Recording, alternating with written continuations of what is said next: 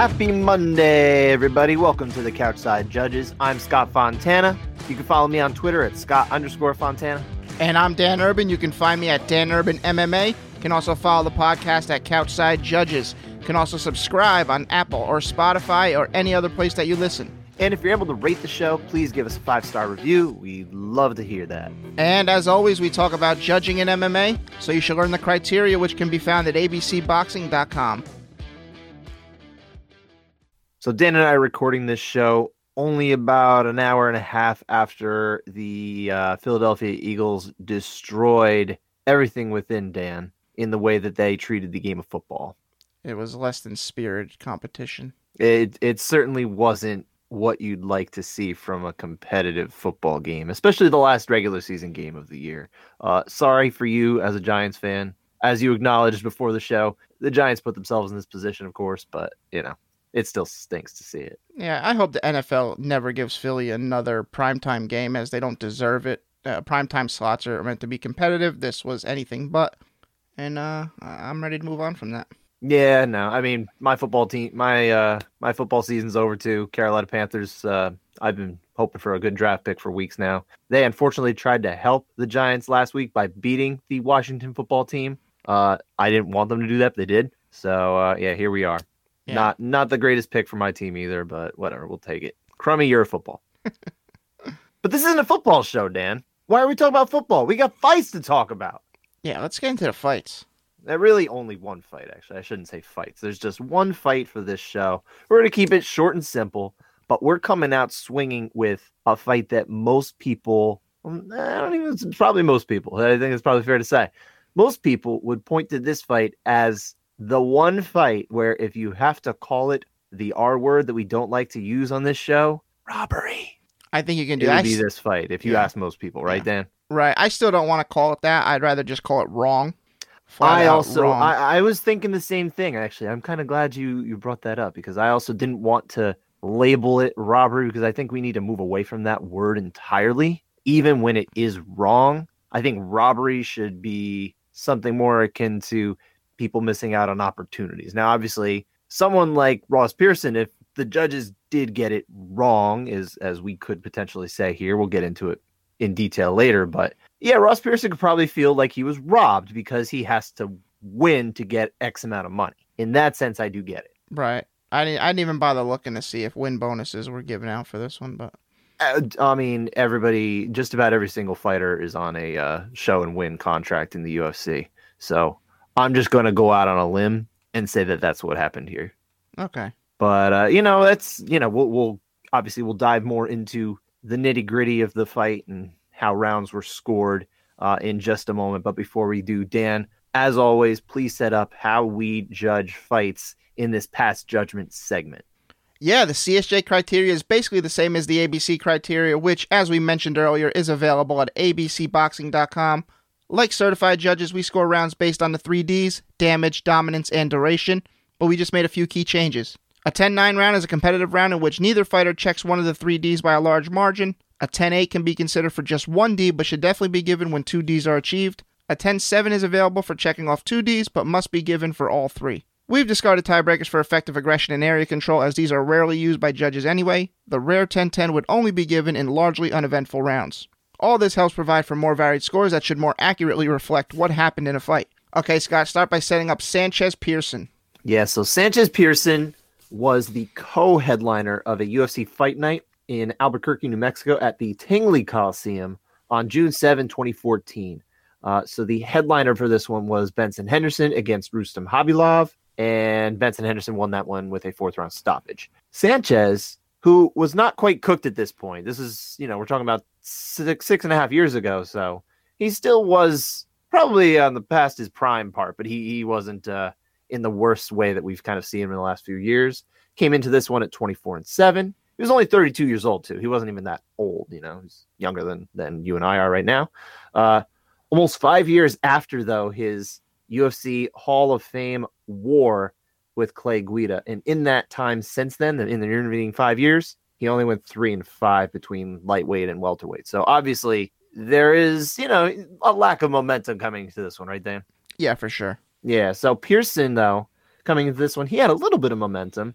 Uh, another like like Diego Sanchez, an Ultimate Fighter winner in the past. Uh, he was 15 and six with one no contest. That no contest came in his most recent fight before this one against Melvin Guillard. He ate an illegal knee and couldn't continue. Uh, that that was a crummy fight. Uh, only first round didn't go very long, but yeah, he was only 29 in this one, and before that no contest, he was two and zero ever since returning uh, from a failed kind of featherweight uh, run here. So you know he's coming in with momentum. Sanchez is on the way down. It's kind of setting up well for him. You know, the judges for this one: Jeff Collins, Marcos Rosales, and Chris Tellez, and the referee Kevin Mulhall. So round one, Dan, not much here. Yeah, this was a slow round. Uh, but I thought Pearson easily won this one 10 9. He had good kicks and punches to the body and even wobbled Diego with a right early on. You know, I, I don't know if I would necessarily say he won it easily because when you're talking about a round like this where it was slow, like you said, there wasn't a whole lot of output. I think we had, yeah, in total, we actually had only 21 punches land, 21 strikes land over the course of five minutes between the two of them. So you're not we're not seeing a whole lot here. Yeah. Uh, but yeah, I mean, I, I would say that Pearson was landing better. I didn't think Diego landed much of anything that you can consider effective. He had that one good spin kick to the body late in the round, and then he had a bull rush, which looked good, but I don't think much actually landed. That right. pretty much is the story of Diego Sanchez's career, no? Right there? Yeah, pretty much. or at least, at least late stages. I mean, at this point, I've almost forgotten what he was like in mm. the early stage. I have to watch him. I really liked watching Diego on on the come up. Well, he's always been a fun fighter. Yeah, but he used to be better. I mean, there yeah. were top guys that he would fight, at, and he'd actually yeah. give him a good fight. Yes, he was much more skilled in in his earlier days. I would say, not to get too much on a tangent, but I would say that basically ever since the uh, the BJ Penn fight where he just got shellacked for you know what five and a half rounds or something like that yeah. before he finally uh, finally got stopped. And that was it's almost like he was a different fighter. Yeah, because that was the best BJ Penn we've ever seen. So I still say the best BJ Penn that I've ever seen was against Sean Sherk. Well, I, I think I'm, I'm anywhere lumping, from that period, yes. I'm lumping that that whole stretch together. Yeah, I think that's fair. Probably there's like Floor, I think that's probably yeah. about like a two year stretch in there where from like 2009 to or 2008 2009. Yeah, Sherk yeah, Florian, yeah, Sherk, Florian, and Sanchez. Those three fights. That's I think you could probably even lump in uh Stevenson. Yeah, Stevenson. Yeah. Shout out Joe Stevenson. But anyway, and also Pearson also landed a head kick in this round. So I was like, I mean, I, I didn't see a good case for Diego here. I could like begrudgingly accept if someone wanted to make a case for for Sanchez here. I don't necessarily see it myself, but this isn't a round where I would go crazy with somebody going for Sanchez here. I just feel pretty good about giving it to Pearson. Yeah, I guess you can probably defend this one, maybe, but unlikely. Uh, yeah, so. I, I think so. Um, so that's why you know when we have the when we go over these scores here, which I have, and it is uh, Collins and Tellez. They were the ones who did see it for Sanchez. Yeah, maybe they. I don't know. I, I'm not going to speculate. Who knows? I mean, Diego just looked not there for most of the round until that last a, like 30 seconds. In a close round like this, I'm much more willing to defer to the judges seated cage side because they're getting more info, as you know. Yeah, yeah. But you know, I'm allowed to have my own opinion, just like you. And you know, at this point, I wouldn't say we're the most educated out there, but I think we're more educated than most, and, and I do feel pretty good about saying that this is a Pearson round. Uh, fortunately, Marcos Rosales agreed, so we weren't, you know, totally shut out of that, right? Right. Round two, though, much different story, right? Oh my God, this this was 100% a Pearson round. Well, before we even go into why, would you say because you're saying it's 100%, would you say that it got to the 10-8 level or no? In if, our system. If you went 10-8, I think you can defend it. I didn't get there. Okay. Though. I didn't think. I don't think it got there. I think uh, I actually would feel like this is just like a really solid 10-9 even in our system. That's that's what I have it as a 10-9. Okay, but why though? Let's let's let's talk about it now. He landed very well. Just had a, such a lower volume and uh, did good damage. Head kick early again, and then he dropped Diego late. It's just he didn't have that you know big output the the fact that he dropped Diego, I don't. Yes, he dropped him, but like it wasn't like a big drop, right? I feel like that's probably why you agree with me in that you wouldn't necessarily go to a 10-8 in our system because he was like he was dropped, but he wasn't really hurt, you know.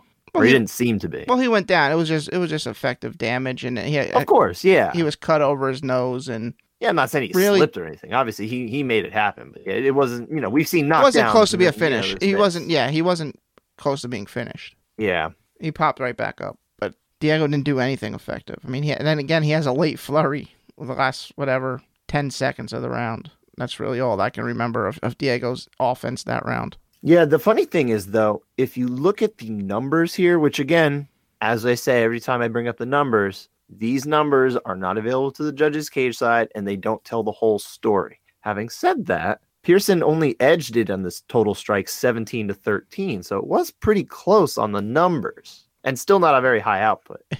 Everything Pearson landed was clear, effective, damaging. Diego, it didn't seem like anything he landed had much effect on it. It, it was just, my opinion, Pearson landed just so much better. I agree. I, I'm with you 100%. I, I'm kind of playing, not, not necessarily the devil's advocate. I'm just kind of bringing up another bit of information uh, that kind of illustrates that even when we have numbers that are close, because, you know, we've seen rounds that are close over the years, but this, I just don't think those numbers translate into, oh, this was a close round. It really was not a very close round, No, not at all. which is why it is so surprising that there was actually a score in this round for Sanchez 10 9, and that came from Jeff Collins That's a wrong with score. Marcos Rosales and Chris Tellez going for Pearson 10 9, right?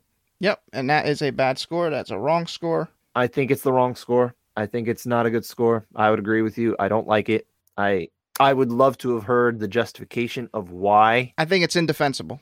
I think it kind of is too. I really do. I, I actually think this is an indefensible score. Yeah, I'm open to somebody trying to explain why it is defensible, trying to give it a defense, and that's fine. and then me, Uh, as far as actually going so far as to giving the round, I mean, you if you want to argue that it's maybe not a total shutout, it's not a total shutout. You know, we're not talking about a round that would even approach a 10-8 in our system, which is a lot more um, lenient in terms of being able to get you know to that 10-8 and then to the 10-7 level. But yeah, I, I don't. No, it's a bad score. I think I think you're right. It's a bad score. yes, definitely a bad score. But at this point, so just to update you on where the judges sit, Marcos Rosales has given both rounds to Pearson 10 9, just as you and I did. It's doing a great job. I agree. Uh, Jeff Collins has given both rounds to Diego Sanchez. He's doing a terrible job. He's not doing a great job on this one, no. Uh, but Chris Tellez has it tied at 19 apiece. More acceptable. It's it's a passable score. It's it's not if you're talking about pass fail, I think it's a pass. If you're talking about a grade, I think it's more like a D plus. It's barely passing. C minus maybe. Uh, it's yeah, nah, D plus. I'm going D plus. I'm gonna stick with it. Uh, but what that means is that Chris Tellez card is literally the only card that matters in the third round. We've talked about these rounds before, right? Yep.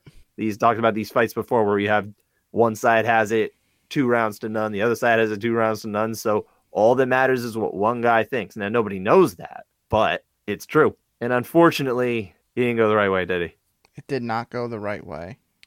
This this round, I mean, I I know we say close but clear. I don't even want to go with that. I want to go closer but clear for Pearson. What do you mean by that exactly? I mean, it's it's not it wasn't that close, Okay. but it was closer. I think it's probably the best round Diego had, but it wasn't. I would say round one was probably okay. Well, I should say round one is the round that I think Sanchez had the best argument to get, but that wasn't his best round. I think yes, probably round three is his best round, but you could argue that Ross Pearson had his like second best round Right. here, Mhm. which was far superior to Diego's best round. Right. It, he just he kept got Diego against the cage, was landing some big combos, opened a cut on his eye. he swept his leg out with that kick. It was pretty solid. Uh, but Diego, he actually was landing this round uh, more uh, clearly. He was, but he was also he was doing the same thing that he's done the other two rounds, which is put out a ton of volume, look busy, and I don't know that he's like thinking look busy, but he is looking busy. And you know, he's he's winding up with big kicks that are just whiffing because Pearson sees him a mile away and just ducks under them, Mm-hmm. you know, things like that. And it's just it's very avoidable offense. But it, I mean, it almost looks good that I guess if you're sitting in a certain position at the cage, because there are obstructed views at the cage, and I don't know what kind of technology was available to them at this point, as far as um, you know, screens in front of them. I'm gonna guess in New Mexico in 2014, that the judges did not have personal screens to view things when there was an obstructed view. I don't know that, but I'm I'm speculating and I feel pretty good about it. So you can almost understand why there are times where Diego looking really busy and you know maybe Ross Pearson moves around or out of the way. Maybe it almost looks like he got hit. I don't know. I don't know, but just this round, I thought Diego when he did land. I know he had a lot of volume this round. This was probably his busiest round. I thought when he actually did land his strikes here, they actually looked like they landed decently as opposed you know, the to the other rounds. Is, it actually wasn't his busiest round. Really? No, it was. It was. Uh, it was kind of, and it was actually the only round of the fight that Pearson threw more strikes according to the UFC stats. Okay. It was yeah, it was very close. It was 47 to 44 in favor of Pearson. Well, you know, this was also a round that Pearson actually got off a couple flurries. The other rounds were kind of one one two combos, one or two strikes. True. This on the whole, this was this was not a very good Diego Sanchez fight. Wasn't really even a typical fight outside of the sense of that he just rushes people. Yeah. And looks busy cuz he actually when he he's more exciting than than he was in this fight usually. Oh, absolutely. I mean, yeah, like I said, yeah, that Hall of Fame fight. I mean, we watched uh, earlier last year the fight with Diego Sanchez and Martin Kampmann. That was a great fight. Is this the fight where he was eating raw beef right after weigh-ins? I know he got sick. I have no idea. There's, there's I don't a, even remember that story. There's a fight where Diego Sanchez got sick after weigh-ins because he wanted beef tartare as his post weigh-in meal, and I don't I don't know what fight it was, uh, but it would make sense if it was this fight because he, his output was lower than a typical uh, Sanchez fight. That sounds exactly like something Diego Sanchez would do. Oh my god. but yeah, I, I, the one thing I do want to say too is just this, the simple fact that, and we we I already touched upon this a little bit. Maybe I'm beating a dead horse, but Diego looking busy, I feel like has really helped him in his career. I'm sure it has. Just just even the the aggression, it, the the fact that aggression is like the it, it's it's just not something that should come into play in a Diego Sanchez fight because there's no way that rounds are close enough to say, well, it's tied, let's go to aggression. But it almost feels like he used to win rounds on aggression, right? Or the appearance of being effective. Yeah, it should be effective striking. Mm-hmm. You know, mm-hmm. very clear that this is this is the order of, of events as far as or order of uh, operation. Borrow from from your old math classes, right? Yeah. Uh, but it's just it's very frustrating because you see, you know, striking percentages landed in each of the rounds for Diego. You're talking about anywhere between 20 and 27%. Now, accuracy is not anything that ever gets graded in the criteria. It doesn't matter if, if you're landing, you know, pretty or if you're landing accurately. You just got to be landing effectively, of course. But when you think about the volume that Sanchez puts out there and the fact that his accuracy is so poor, but he's also when he's throwing, he's putting a lot into it. It really does look like he's doing something. Yeah, he he looks busy, but I I trust the judges to be able to to you know decipher effective from from aggressive. I mean, I do really, too. So. Um, you know, I would say I trust Marcos Rosales from this fight. And he and he's got he's actually done Apex events this year, so not too a, many. He right. hasn't done many. He didn't do many fights this year. He right. actually uh, was most prominently featured in the Texas event uh, back in February. He was on the Jon Jones Dominic Reyes title fight. Yeah. So I mean, at least he's on the radar, I guess. So he's he's one of the better outside judges, I'd say. You know, it, I would say probably maybe less so in recent years, but yeah, I mean, back at around this time, you heard Marcos Rosales name a lot, and he was, you know, he turned in a very reliable card here. I have 30 27 for Pearson. Yes, as Rosales has 30 27 for Pearson. You have 30 27 for Pearson. But you know who didn't have 30 27 for Pearson? Neither of the other two judges. Yeah, because this round on two out of three cards still went to Sanchez. 30 27 Sanchez in this fight is just so ridiculous. And that's what Jeff Collins gave it. Oh, it, it that's just such a bad scorecard it really is it, it's a bad scorecard. It's it's a really hard to defend scorecard and i, I think even Chris Tellez with the 29-28 that's that's not a very good scorecard either. I think this round is much less forgivable to give to sanchez than round one. And and scott according to mma decisions this is the last fight that or the last decision in the ufc or any major sport that jeff collins was on. Yes that's right. I saw that too. Um i don't know what happened. I i have not found out if there's a reason for that or if they're related or not. So I don't want to spread misinformation, but you know, take from that as you will. Yeah, it, it just it doesn't it's not a good look. But It's it is what it is. And and you know, Jeff Collins, this isn't a local judge necessarily. This is someone who used to work Las Vegas events in the UFC back in the day. He actually Dan, I don't know if I don't know if you knew this, but he was one of the judges who was assigned to the uh, the first Aldo Edgar fight. okay. Yeah, he gave uh he gave Aldo 48-47. Everybody had the fight for Aldo, but he had the had it the closest. Outside of New Uh, Jersey. What's that? Everyone outside of New Jersey had it Yeah, yeah. New Jersey felt a little differently, of course, but, but honestly, I was I was technically speaking, obviously I'm from Jersey, but I was at the Palisades Mall. I was in New York, and I did think that Edgar lost, Okay. but I was out of state. I'm allowed to think that. That's true. Also, I'm allowed to think that anyway because I'm a free thinker. But you know what, Jersey. but yeah, actually, it was it was rounds one, two, and three that Collins had given to Aldo in this one. I don't remember that fight distinctly as far as which rounds went which way, but uh, but I do know that round five was a split round. Okay. But I mean, nobody, no one without their heart in it really was was thinking that Edgar won that fight. I'll have to rewatch. I, I don't really remember it much. I'm gonna rewatch it too. I, I should too. I don't think we'll do it for this uh, for this show unless hey, if you go back and you think there's some interesting rounds, we can talk about it. But I Yeah. think probably we can leave that one in the past. But you know, again, back to this fight, it's it really is. It's just a bad scorecard. It's it's it's appalling to go 30-27 in this fight, especially when you have 30-27 the other way. You never want you never ever ever want to see opposing 30-27s. It's just it's a bad look. Even in a close fight, if you can justify all three rounds going one way or the other, it can happen, but it still stinks to see it. And there's no way a judge wants to see that. And in this fight, it's just it's so much less defensible. I, I there's just yeah, there's no defense here. I think you're right. It's a, we don't want to use that R word, but I think it's wrong. I mean, we'll use the Yeah. other R sounding word. Wrong starts with a W, guys.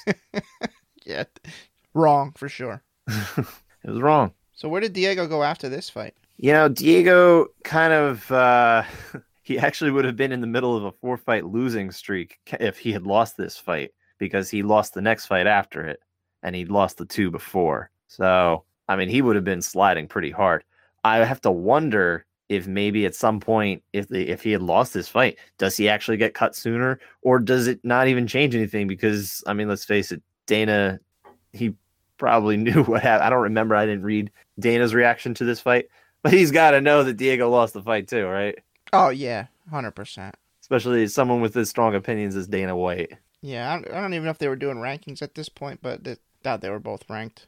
No, I don't think either of them was was ranked at this point. Although I do believe the rankings were instituted at this point. I think I was on the panel at that point. Okay. I don't remember. It, it was mid 2014. I want to say that the rankings came in in like 2013 or something like that. All right. Yeah, I'd have to go back and look. I was on the panel at the very beginning, and then I left. I think I left in 2017 or 18. All right. Yeah, no, I don't remember. I'll have to look. But I think that's pretty much uh, all we have for this fight, right? Yeah. Uh, Not, not too much to it. It's just not too wrong. Much. Yeah, just a wrong score. I think we covered why. There's probably other fights like this that we could find where there are scores that are just wrong. You know, I, you know what comes to mind. Honestly, we've already touched. We already did this fight. Was uh, Lyoto Machida and Shogun Rua the first fight? Right. Right. I, I think that fight. I think the judges got it wrong that night. But I think the list of of fights where judges actually got it wrong, wrong is much smaller than people think. Oh, 100%. There's people who feel the way I feel about this 3027 about Holloway Volkanovski too. Oh, eh, I mean, it's just asinine when you get opinions like that. That are, I mean, look, you can have your opinion, but let's face it, you're it's not really based in re- in the same reality. And A lot of people who've watched who watched that fight live, they go back and watch it, and they're like, "Yeah, it's closer than I thought. Close fight." Yeah, that's a, that's that initial shock reaction or shock. It is, and, you know, it's okay. It's okay to get invested in these fights. It means you care. It means you're having fun. You're enjoying the sport. They want we you love the invested. sport. It's crazy, and and you know, sometimes it doesn't love us back, but it's we do love the sport anyway, right? Oh, this is great. I mean, uh, I'm over the break. I'm ready to get back into it. I'm definitely I'm I'm starting to be like, okay, you know, I, I wouldn't mind if there was a UFC this coming weekend, but at the same time, I'll take the extra week off without uh, without UFC next weekend, and, then we'll we'll get back into it with Max Holloway, Oh yeah, Calvin Kattar. Holloway Kattar. That should be fun. That will be fun. Yeah, I think you know that's that's probably all the uh, the MMA we have for today. But before we sign off, we've got another movie judgment. I have tasked Dan with watching a recent movie that he had missed, a superhero movie, but not a Marvel movie, not a not a Marvel Cinematic Universe movie. Spider-Man into the Spider-Verse. I like. and you watched this. I did. I, I enjoyed it. You did. I knew you would.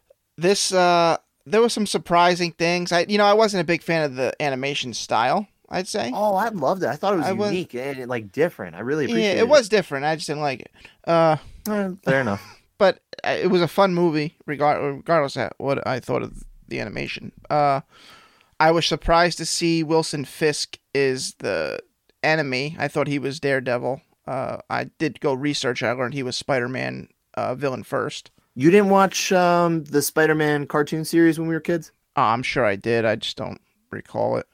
Uh, okay, see, I didn't watch it then. I actually went back and rewatched it as an adult. Uh, But yeah, Wilson Fisk is in that a lot. okay, He's definitely like any of the superheroes that were based in New York City in the Marvel comics.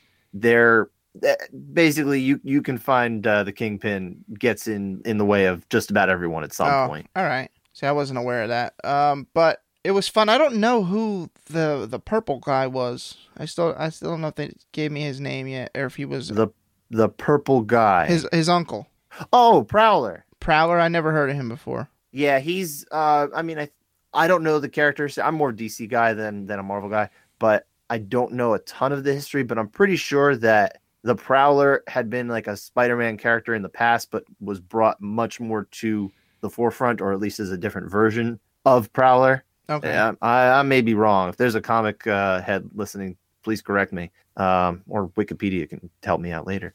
But uh, yeah, he he rose to prominence because of the connection with Miles Morales. Oh, okay. Yeah, and I, I liked uh my favorite actually was Spider Pig. I was gonna ask you who's your favorite. Yeah, okay, Peter- I'm not surprised that you would pick Spider Pig. Peter Porker was my. favorite. I also liked uh uh Spider Man Noir With uh, you know who voiced him, right? Nick Cage. Nick Cage. So that was that was cool. I like I like that. That was I, I actually giggled a bit during that.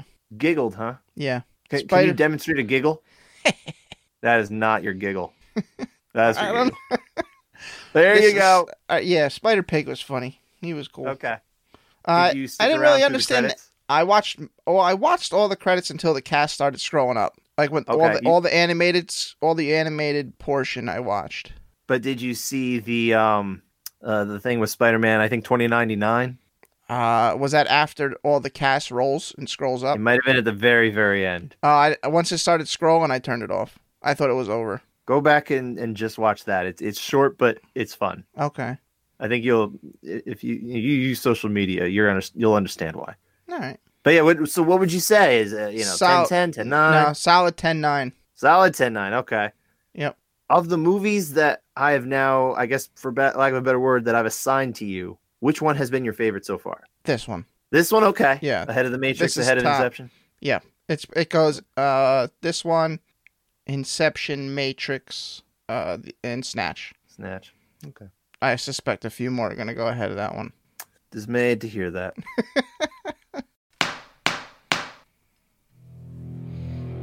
well, that's all the time we've got for this one, right, Dan? Yep, that's it. It's over. So I think uh, you know we'll we'll see. We, we'll figure out what we're gonna do for Friday, but I'm gearing up to try and have uh, that data-driven show about last year's uh, fights ready for you guys. We'll see if we have it Friday. Maybe we'll push it off to next week, but uh, I think that'd be fun, right? Yeah, let's get into that. Or interesting, at least. You know, who knows what fun is? I, I love data, and I'm going to try and make it digestible. We'll see. Take care, everybody. Thanks for listening.